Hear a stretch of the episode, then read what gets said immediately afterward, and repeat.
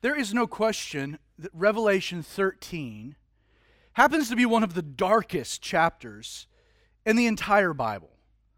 Not only do we see the rise of both the Antichrist, this final global leader, and his sidekick, this false prophet, a man who institutes a worldwide religion centered on the deification of this man, but John describes for us a 42 month period.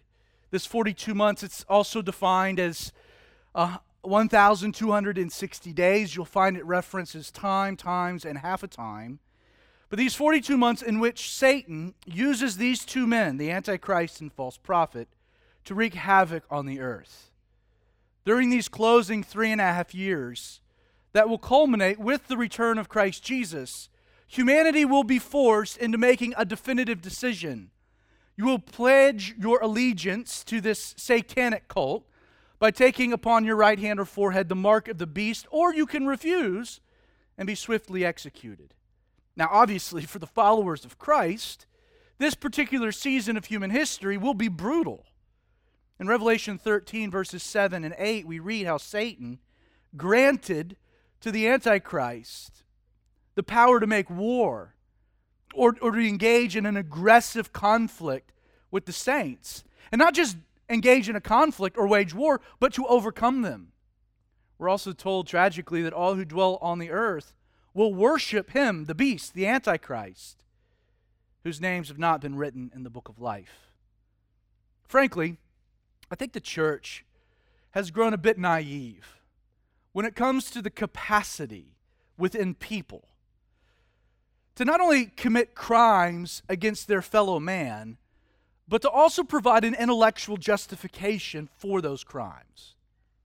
You know, we look at the horrors that are committed across the world by Islamist fanatics, let's say Boko Haram in northern Africa.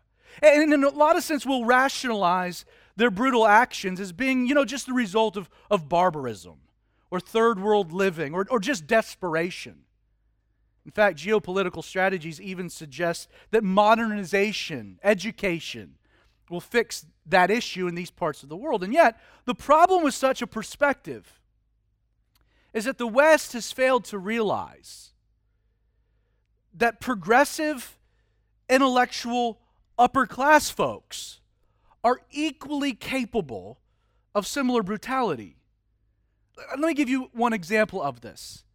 You look back at Germany of old, and you wonder how an entire modern, highly educated Western society could accept the premise that the Jew needed to be exterminated and then practically proceed to execute six million people. I mean, how do you do that? A Western society, and yet they did. In the same vein, revolutionaries like Fidel Castro or Che Guevara they rose from the upper middle class and hailed from academia. These are smart, educated, Western minded people. Like, if you don't think that Americans share the same capacities for depravity, then you're ignoring history, human psychology, and basic theology. Like, just the other day, it blew my mind. It was astonishing that President Biden excused the current human rights atrocities being committed by the Chinese government against the Uyghurs as being, quote, a difference in our cultural norms. Like he added that forcing 3 million Muslims into concentration camps was being done by President Xi to, quote, unify the country. Like, can you imagine if in the 40s FDR spoke about Hitler's Holocaust using the same terminology? Oh, it's just different cultural norms. He's trying to unify his, his society. It, it would be like knowing that one of your allies was systematically murdering tens of millions of their own citizens and not having the backbone to stand up against such evil, which we did. Now, understand, a country, our country, that justified slavery for 89 years Jim Crow and segregation, the soft bigotry of low expectations, and today idly sits back and reelects leader after leader who support the systematic racism of Planned Parenthood that has eradicated several generations of blacks from ever entering our society by specifically placing abortion clinics in low income communities. If you don't think that society isn't capable of committing grave evil, I don't know what to say to you. Now, granted, what we see happening in Revelation 13, as dark as it is, and it is dark, it is kind of unique to some extent to the, the tribulational period. And yet, what you should know is that the world will accept at some point a premise that anyone who fails to bow down and take the mark and worship this Antichrist deserves to be beheaded. That's not outlandish, it's what the Bible presents. Never forget, every human is born with a sin nature, which gives them a natural tendency to do what is wrong as opposed to what is right. And since the human consciousness is incredibly pliable, history testifies that all kinds of evil can be morally justified especially when the society in which these crimes are being committed has already rejected Jesus. Now, as we move into Revelation 14, the difficult scene that's presented in chapter 13, it's important. It's important to keep in mind because it establishes kind of the necessity for the things that John is now going to record in this next chapter. Chronologically, following the blast of the seventh trumpet, and the temple in heaven being opened at the end of Revelation 11, John has pushed pause on the heavenly action, and he's done so in order to fill us in on some of the other events happening on the earth during the Great Tribulation. To accomplish this, in Revelation 12 and 13, he's introduced us to seven significant characters. And yet, before John jumps back into the flow of what's happening in heaven, starting in Revelation 15, because chapter 13 was so dark and so depressing, this wise, old, aged apostle, John, he senses in the midst of his revelation the need to give his audience a quick glimpse, a quick glimpse into the future so that they can see how the story ends. Yes, chapter 13, it's dark, it's depressing, it's ominous, but in chapter 14, the apostle, he lets us know that while it might seem, while it might appear that the Antichrist and the false prophet are winning, that Satan is having his way on the earth, no, no, no, no, no. Don't forget, a reckoning was coming. They won't win in the end. And that's really what chapter 14 is about. So let's dive in, beginning with verse 1. John says, Then I looked, and behold, a lamb standing on Mount Zion and with him 144,000 having his father's name written on their foreheads. Now, with regards to the timing of what John is seeing here, it's important to kind of nail down both the location of this future scene as well as identify the people he sees in the vision. Now, central to this moment, John sees, look at it, the Lamb, which we've already been introduced to. The Lamb is no doubt Jesus. And with the Lamb, with Jesus, John sees these 144,000. Now, this group was first introduced to us back in Revelation chapter 7. For a quick recap, these 144,000 had been sealed, having the name of God, the name of Jesus, his Father, written on their foreheads.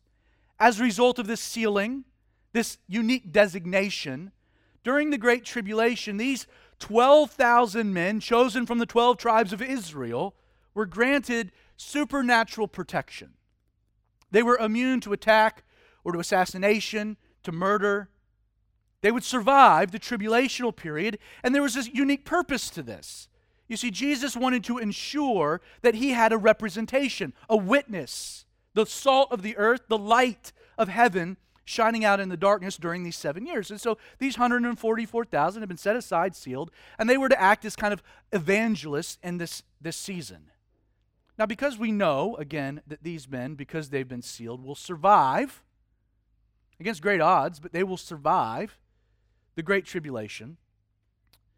Seeing them now standing with Jesus upon Mount Zion, It's, it's really fascinating. Again, the way that chapter 14, verse 1 opens Mount Zion. And I think the 162 times that Mount Zion is, is referenced in the Bible, it's virtually always a physical location on earth. In fact, Mount Zion is almost all, always a reference to a collection of hills, you might call mountains, upon which David built the ancient city of Jerusalem. Jerusalem sat on Mount Zion. The location of this scene, as a result, Jesus with the 144,000 standing on Mount Zion, it tells us that this cannot be heaven. There is no Zion in heaven, it must be earth. So, this again is a future scene. Jesus, the 144,000 on Mount Zion, specifically, they're standing in the holy city of Jerusalem. As such, it seems John here is giving us a quick peek into the very beginnings of what we will call a post tribulational time period. We'll get to later in the book. Now, building on this idea, it's also significant that John sees Jesus standing on Mount Zion, because that's actually very unique to what to John's record here. It's distinct from other passages of Scripture. He's standing on Mount Zion and not really where you would think he would be standing, which would be the Mount of Olives. Now, you might be saying, well, why the Mount of Olives, Zach? Well, when Jesus ascended from the Mount of Olives in Acts chapter 1, verse 11, we read how, as the disciples are watching Jesus ascend, when he leaves their view, there's two angels that appear. And this is what they said. They said, Men of Galilee, why do you stand gazing up into heaven? This same Jesus who was taken up from you into heaven will so come in like manner as you saw him go. In fact, Jesus' physical return to the earth, occurring on the Mount of Olives, is confirmed by the prophet Zechariah, Zechariah chapter 14. Let me read you a section. The prophet seeing this future day, he says, Then the Lord will go go forth and he'll fight against those nations as he fights in the day of battle.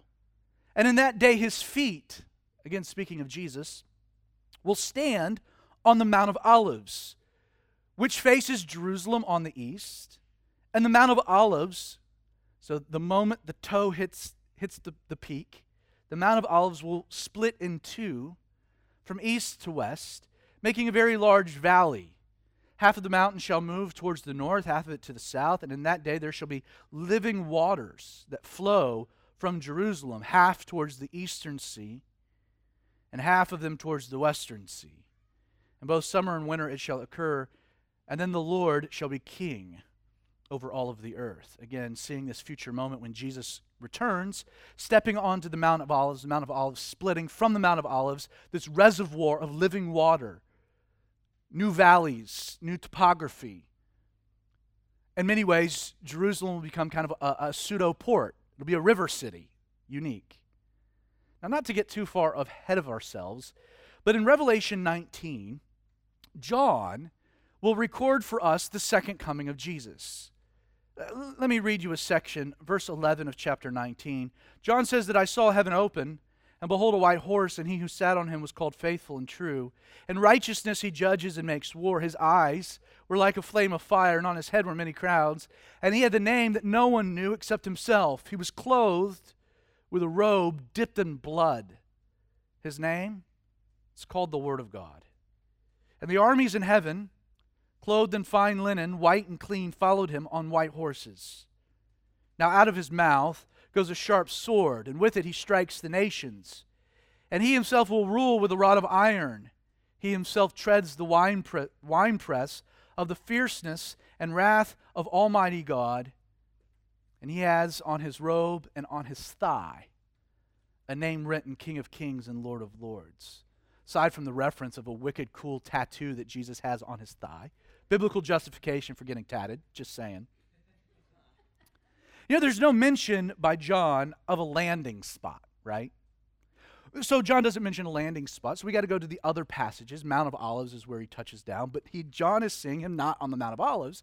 He's seeing him on Mount Zion. It appears, and I'm going to connect a few dots for you, that when Jesus returns to the earth, there will be a particular order to what happens. Now, obviously, the most pressing matter will be destroying the armies of the Antichrist and in the process judging the nations. We'll be given more insight into what that actually looks like at the end of this chapter.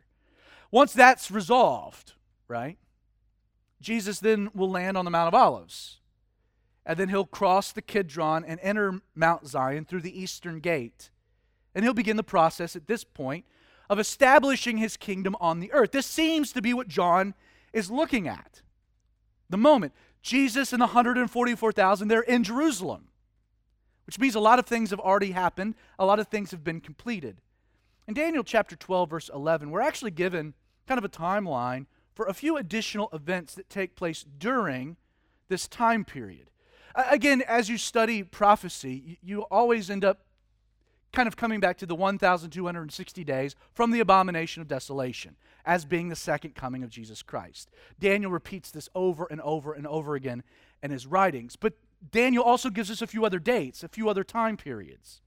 Again, just to fly by, Jesus' return, he'll return to Jerusalem. It appears that it will take him 30 days to restore order, to heal the earth, again, an earth that's been devastated, as well as to gather the survivors to Jerusalem. Daniel again will reference 1,290 days, this being finished from the abomination of desolation. So it would be 30 days after his second coming. From our text, it's likely over these 30 days, these 144,000 witnesses will play some type of role, official capacities as officers in Jesus' kingdom. According to Matthew 25, Jesus said that when the Son of Man comes and all the holy angels, he will sit on his throne of glory. The nations will be gathered before him. He will separate them one from another as a shepherd divides the sheep from the goats after all of these things, everyone assembled in Jerusalem, the earth restored, it seems again, according to Daniel's prophecies, that for the next then 45 days, Jesus will reorder the nations. He'll officially form his government. Again, Daniel says 1,335 days from the abomination of desolation, this work will be complete, or 75 days after Jesus' second coming. Again, at this point, the kingdom is established. The millennial reign, this thousand year reign of Jesus on the earth will begin. How awesome it will be to see it. Verse 2. John says, I heard a voice from heaven like the voice of many waters, and like the voice of loud thunder. Uh, this would seem, again, in context to other mentions of a similar voice, to be the voice of God. And I heard the sound, John says, of harpists playing their harps. Again, that's what you would expect harpists to be doing. They, referring to the harpist, and again, we don't have names or references, a unique group of people. They sang as it were a new song before the throne. Again, sometimes it can get murky. Are we looking at heaven? Are we looking on earth? This is in heaven before the throne. We know that because it's also happening before the four living creatures, which we were introduced to earlier, and the elders, these 24 elders. We're told that no one, John says, so no one seemingly on earth, so this is what's happening in heaven, it's a song being sung, but no one on earth could learn that song except the 144,000 who were redeemed from the earth. And again, we're not given the record of the song, we don't know what it's about, we're not given any context, just a tidbit of information. Now, regarding the 144,000, John adds, beginning with verse 4, he says, These are the ones who are not defiled with women, for they are virgins. These are the ones who follow the Lamb wherever he goes. These were redeemed from among men, being first fruits to God and to the Lamb. And in their mouth was found no deceit, for they were without fault before the throne of God. We've talked about the 144,000 in great, great detail in Revelation 7. So I would just refer you back to that particular study. Now, the big takeaway from these verses, within the context again of the previous chapter, is really this, this interesting visualization again. In chapter 13, you have these fearsome beasts, right? Rising up, one out of the sea, one out of the land. The Antichrist, the false prophet. You get this visual throughout the whole chapter. It's dark and they're, they're ferocious, these beasts. But then immediately there's a contrast when you get to chapter 14. You go from the beasts to what? To a lamb. a lamb standing on Mount Zion in victory. You see, while the Antichrist and the false prophet will prove to be vicious, and the people of God will suffer greatly under their wrath, again, John here, he peels back the veil of time to remind us Jesus wins. Yeah, there's these beasts, but the Lamb proves to be victorious. So there's really nothing to fear. Now, in the verses that follow, John records for us the process that leads up to this final victory. So he kind of sets the stage, the scene. Now he goes back and is going to elaborate on the process. Interesting. Verse 6. John says, Then I saw another angel flying in the midst of heaven, having the everlasting gospel to preach to those who dwell on the earth, to every nation, tribe, tongue, and people. This angel was saying with a loud voice, and he quotes him Fear God and give glory to him. For the hour of his judgment has come, and worship him who made heaven and earth, the sea, and the springs of water. You know, even with everything going on in the world, with the Antichrist and the false prophet and this great deception of the nations, how interesting that God, even in the midst of great tribulation and wrath, would not allow the truth to be concealed and hidden. Yes, there's a deception, but God has his representatives. You have again the testimony of the 144,000. They're ministering on the earth, testifying. For a season, you have the ministry of the two witnesses we've talked about, also proclaiming the truth of God's word. But John here, he sees something else. He says that God had commissioned an angel to literally, practically fly around the earth preaching the everlasting gospel to those who dwell on the earth.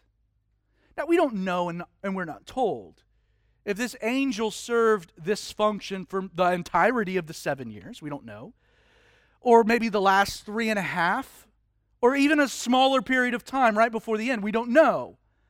But through his ministry, John says that every nation, tribe, tongue, and people, so this is a multilingual angel, not only warns the world that the hour of judgment had come, but this angel provides this invitation. Judgment is coming, but what does he say? He invites people to worship him who made heaven and earth. Again, kind of a similar ministry of John the Baptist, being a forerunner. Judgment is coming, but there's hope of salvation. It's amazing to consider. But the everlasting gospel, and I love that, the everlasting gospel of what Jesus has done so many years ago so that man might be saved, was during this period of judgment being proclaimed with a loud voice by this angel throughout all of the world. What a sight, right? In God's mercy, He was giving man a final chance to repent a, a final chance to accept his son. And an act of grace, God was extending through this angel one last invitation for man to accept salvation in place of judgment. It's interesting that in his teaching on the Great Tribulation, the Olivet Discourse, in Matthew chapter 24, verse 14, Jesus, he, he issued an interesting prophecy that I think a lot of people have gotten twisted and maybe put out of context. Jesus says, He says, and this gospel, of the kingdom will be preached in all of the world as a witness to all of the nations. And then the end will come. And you'll hear this particular verse get quoted by a lot of, of well to do and well intentioned missionary organizations that are saying, you know, what this is saying is that before Jesus uh, calls the church home before the rapture of the church. We need to let the whole world know. And that, that's kind of like the indicator. Like once the Bible gets translated in every language, and, and once, once, you know, we've had crusades in every country, and once the whole world, that final lost tribe in the Amazon gets, gets found and the gospel gets presented to them, then boom, Jesus is coming back. Now, I will say that as Christians in the church age, uh, we should take our calling and commission to take the gospel into the nations, baptizing them in the uh, uh, disciples in the name of Jesus. We should take our commission seriously. That's a good thing. And yet, it would, it would appear that Revelation 14 this angel flying around the earth, proclaiming the everlasting gospel to every tribe and nation and tongue, is actually the fulfillment of this particular prophecy given by Jesus. That it's not about missionary endeavors, but this angel, by the end, there will not be a single soul on earth who has not been exposed to the good news of what Jesus did because, because God employs angelic messengers. I don't know. I think that's cool. Kind of frees me from the burden of telling everyone because I can't. And I can fall back like, well, there'll be an angel, he'll cover it. Verse 8 And another angel followed. And this is what this angel said Babylon is fallen, is fallen, that great city, because she has made all nations drink of the wine of the wrath of her fornication. That phrase, the wine of the wrath of her fornication, that just doesn't sound good, does it? No.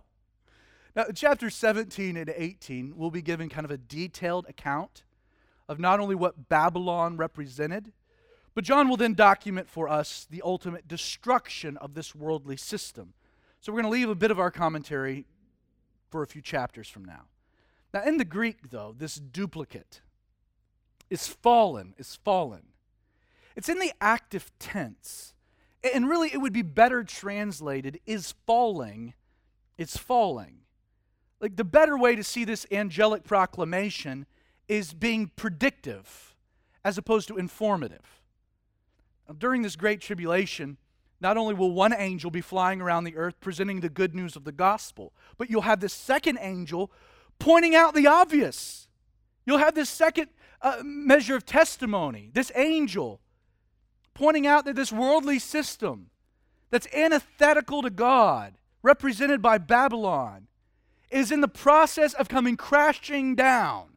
Not only is one angel saying, There's good news, there's salvation, there's Jesus, but then you've got the second angel saying, And you should really think about that because everything going on here is falling down, it's crashing down. Why hold on to this world? You can see it for what it is. Verse 9 Then a third angel followed them, saying with a loud voice, If anyone worships the beast in his image, and receives his mark on his forehead or on his hand, he himself shall also drink of the wine of the wrath of God. So we have this contrast, which is poured out full strength into the cup of his indignation. He shall be tormented with fire and brimstone in the presence of the holy angels and in the presence of the Lamb.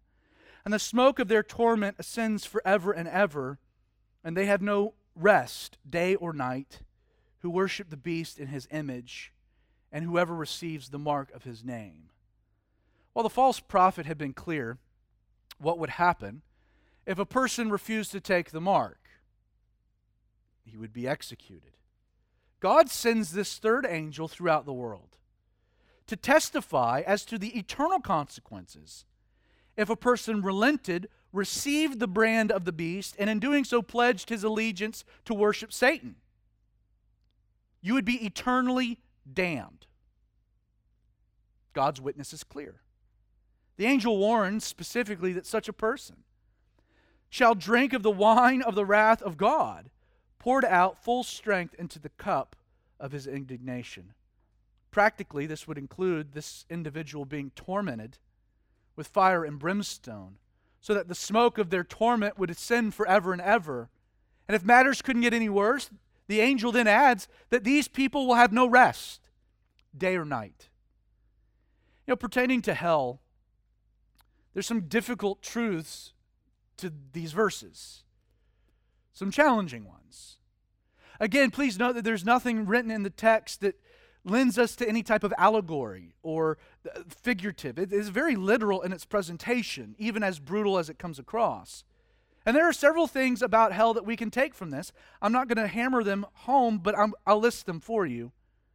According to this text, we know that hell is a place where unrepentant man will experience the wrath of God for his sins. It is a place of punishment, a place of judgment. Two, hell is a place of incredible restlessness. Again, no rest, day or night. And continual torment. Three, hell is an eternal experience that has no end. Like, understand, we only have one example in the Bible of the wrath of God being poured out in full strength. Only one example. And it was the cross of Calvary, where Jesus took upon himself God's wrath for our sin. Lastly, I would just note that when considering the existence of such a place, never forget. And again, the idea of hell is it's tough. It's challenging. But never forget that not one soul who ends up in hell hadn't been provided a way out. Verse 12. Here is the patience of the saints. Here are those who keep the commandments of God and have the faith of Jesus. Then I heard a voice from heaven saying to me, Write, blessed are the dead who die in the Lord from now on. Yes, says the Spirit, that they may rest from their labors and their works follow them. You know, back in verse 10 of chapter 13, we noted how John kind of worked in a brief proverb of sorts. Uh, John says, He who leads into captivity shall go into captivity. He who kills with the sword must be killed with the sword. Here is the patience and faith of the saints. A similar refrain uh, we find here. In chapter 13, what John was saying is that during this period of incredible persecution, the followers of Jesus, they will be encouraged to persevere, to endure. The, the basis of their faith will, will be encouraged by the law of retribution, divine retribution. Jesus will enact vengeance. This statement here, though, within these two verses of chapter 14, it gives us another insight, kind of another proverb into the strength of the saints during these final days. John tells us that by the end of these seven years, things will have, have gotten so bad on earth that death will no longer be feared by the saints of God. In fact, death will be welcomed as an act of mercy and escape, like rest and reward, as opposed to just this continued brutality of the enemy. The statement that's issued by the Holy Spirit, it's, it's, it's important. He says, look at it again. He says, for concerning the martyred saints, their works, follow them. You know, regarding our Christian work, and, and when we say work, we're talking about like our service to Jesus. The Apostle Paul would write in Ephesians 2, verse 10, he would say that we, you and I, we are his workmanship. So to start with, you're his workmanship. Jesus is workmanship. He is working on you. In the Greek, it's poema or, or poem. You're a, a poem being written by God, not completed in the process. That process will, won't be completed till heaven, but, but you're his workmanship, created in Christ Jesus for good works. And then Paul says, which God prepared beforehand that we should walk in them. Very interesting. You know, fascinating about our work, our work for Jesus, our work for the Lord, is that Jesus created us for these things. We've been created to serve, created to work. But Jesus also accepts then the responsibility to place before us the things he wants us to, to be doing. We are his workmanship, created for works, works that God preordained that we should walk in them. God prepared them beforehand, so it's our job to walk, to see them, to recognize them, to walk in them. You see, this is why our heavenly rewards are not based upon accomplishments, but faithfulness. Because we don't have a say in the work. It's our job to be faithful in the work. He's created us and He's ordained it, and we're to walk in it. So, what's accomplished doesn't really matter. It's the process, it's the faithfulness. Not, not only that, but this also explains why one service to Jesus is no more important than another. Like uh, my service to Jesus takes place here on Sunday morning behind this pulpit, opening God's word and expounding upon it to you. That's my service to Jesus. I hope you're blessed by it. But this is something that I felt like God had created me for and has foreordained that this is what I do, and I'm just walking in it. I'm being faithful in it. But understand if, if, if your job uh, is to work at a Fortune 400 and oversee a bunch of people in various stores, and that's what God created you for and ordained you to do, and you walk, your service is no different than mine because we're judged not on what's accomplished, but by being faithful in the process. If you're really good at cooking, and that's your service to Jesus, and you make just delicious gumbo for the church on Sunday morning, your service to Jesus is, is, it's not about what's accomplished, it's about the faithfulness in the process. That's why what I do behind the pulpit on Sunday morning is no more important than any of the people on stage leading worship or the people behind the video cameras making the live stream. It's what God for, foreordained them to do. This is what God foreordained me to do. We're all being faithful in it, and we'll be recorded, uh, rewarded accordingly, which is cool. So I don't have to worry about, well, Zach, I don't have any gifts. No, you have something. I mean, God just didn't, He wasn't napping when He made you. So, what are those gifts? And then look for the opportunity to use those gifts because you don't create the opportunity. God has prepared them, and now it's your job to walk in them. Takes the burden off, doesn't it? You know, I'm not, I'm not sure if you fully understand how theologically accurate the statement really was. But Rush Limbaugh would famously refer to himself as being talent on loan from God. You know, the, the great irony is that we all have talent on loan from God. And one day we'll return that talent. Like, this is how we should view ourselves. And whatever our giftings, whatever our abilities, God has equipped you and He provides you the opportunity to use the gifts He gave to His glory for your His workmanship. Verse 14. Then I looked, and behold, kind of like in the, the original, he says, I looked, and wow, behold, a white cloud. And on the cloud sat one like the Son of Man, having on his head a golden crown and in his hand a sharp sickle. Now, regarding this title, one like the Son of Man, there is no doubt that John, he's receiving here another vision of Jesus. We know that because Daniel uh, employed this unique title, Son of Man, frequently in, in his prophecies in reference to the Messiah. And then when you study the Gospels, Son of Man was, was the one title Jesus used of himself more than any other. And so the connection is clear in the vision here. John, he sees the glorified Jesus. And in his hand, a sharp sickle. Now, a sickle, a sickle was a short handed farming tool that had kind of a, a, a semicircular blade.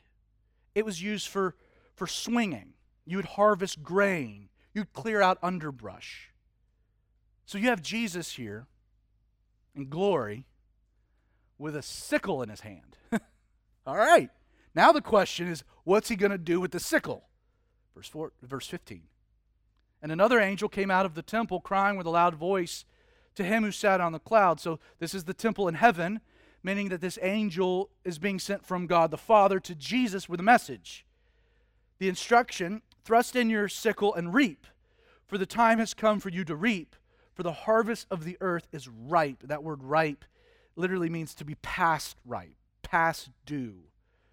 So he who sat on the cloud, Jesus, thrust in his sickle on the earth, and the earth was reaped. In Matthew chapter 9, verse 37, Jesus uses the imagery of reaping and a harvest with regards to evangelistic outreach. Jesus famously said to his disciples, He said, The harvest is plentiful, the laborers are few. Tragically, though, by the time we get to Revelation 14, the seasons have now changed. This is not a harvest unto salvation, it's a harvest unto judgment. One harvest is over, and now a much different one is about to commence. Verse 17 Then another angel came out of the temple, which is in heaven. He also had a sharp sickle. And another angel came out from the altar, who had power over fire. It's a pretty cool job. He cried out with a loud voice to him who had the sharp sickle, so the other angel, and he said, Thrust in your sharp sickle and gather the clusters of the vine of the earth, for her grapes are fully ripe. And again, a bit of a distinction. Fully ripe now describes a grape that, that's basically rotting. It's, it's rotting on the, on the vine. Verse 19 So the angel thrust his sickle into the earth and gathered the vine of the earth and threw it into the great winepress of the wrath of God. And the winepress was trampled outside the city, and blood came out of the winepress up to the horse's bridle for 1,600 furlongs. Again, the context by which we have this chapter is best understood as a counter to the previous chapter and the successes of the Antichrist and the false prophet. Yes, these two men have their day, but in the end, Jesus wins. Jesus will reign from Mount Zion after destroying the wicked of the earth. Now, in these closing verses, John here, he's recording for us likely the Battle of Armageddon and the final harvesting of, of the wicked. But he's, but he's recording this event from kind of the spiritual, heavenly vantage point. We'll get the earthly vantage point later in the book. Like to illustrate this scene, he refers to the wicked as being fully ripe grapes. And in judgment, they're cut down, they're cast into a great winepress of the wrath of God, they're crushed.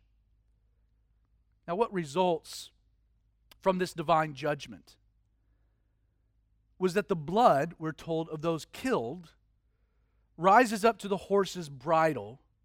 And, we're told that this happens specifically outside the city of Jerusalem.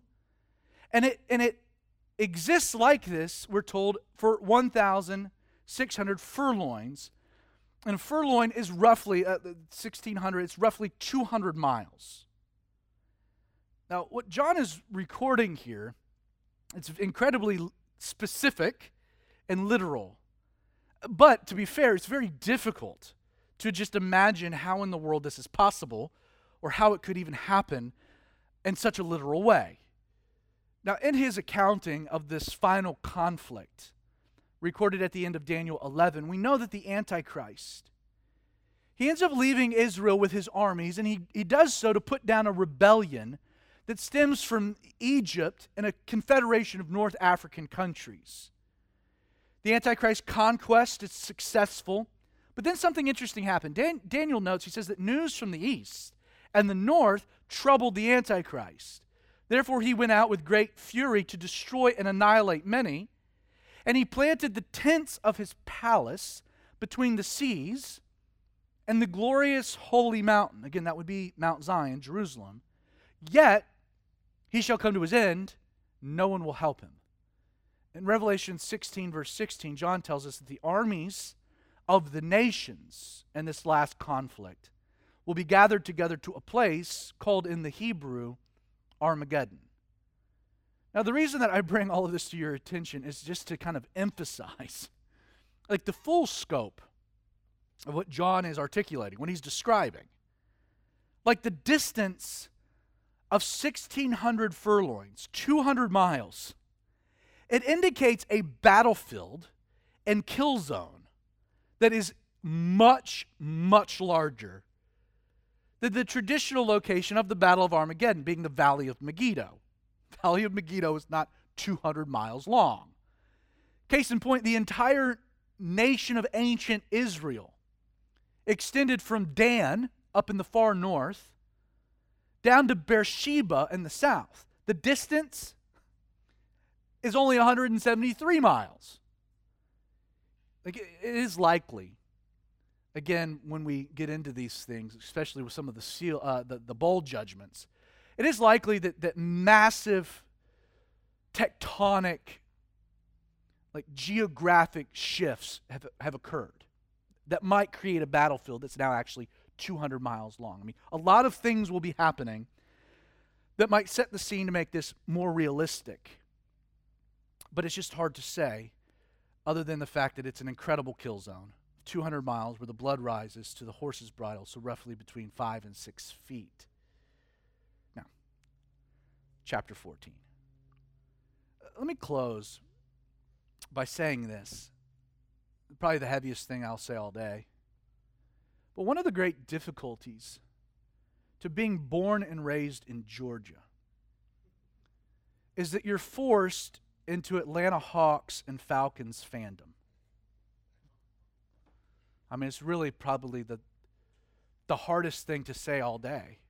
I mean, it's really brutal to cheer for the Hawks and the Falcons. Like, rooting for the home team has led to years of continual and perpetual heartache and disappointment. Jessica asks often, she says, Why do you even watch the Hawks? And my answer is, is I have too much joy in my life. And I just need an hour or two of suffering every third night. Like the truth, I'm just being real. The truth is being predestined from the foundation of the world to root for losers is an incredible burden. But I have no choice. Like even the Braves, who had a 10 year stretch with a Hall of Fame coach, three in their starting rotation, another on third, and a center fielder who should get the nod. And we were only able to win one World Series back when I was 12. The entire town needs therapy. In fact, I take great solace knowing that these are the closest experiences I will ever have to hell. If I may, I'm, I'm really envious of those people, some of you, who are transplants to the greater Atlanta area. Or I'm envious of that person who just moved around a lot growing up. Like, again, for sports fans, these people, they tend to have no real loyalty to the hometown team. And you know what? They get to cheer for whatever team they like, whenever they want. You get to pick a winner every year. Like, it's amazing to me at how many Atlanta natives, Atlanta natives, traded in their number 12 Patriots jerseys for the Bucs equivalent. Whole town became Buccaneers fans.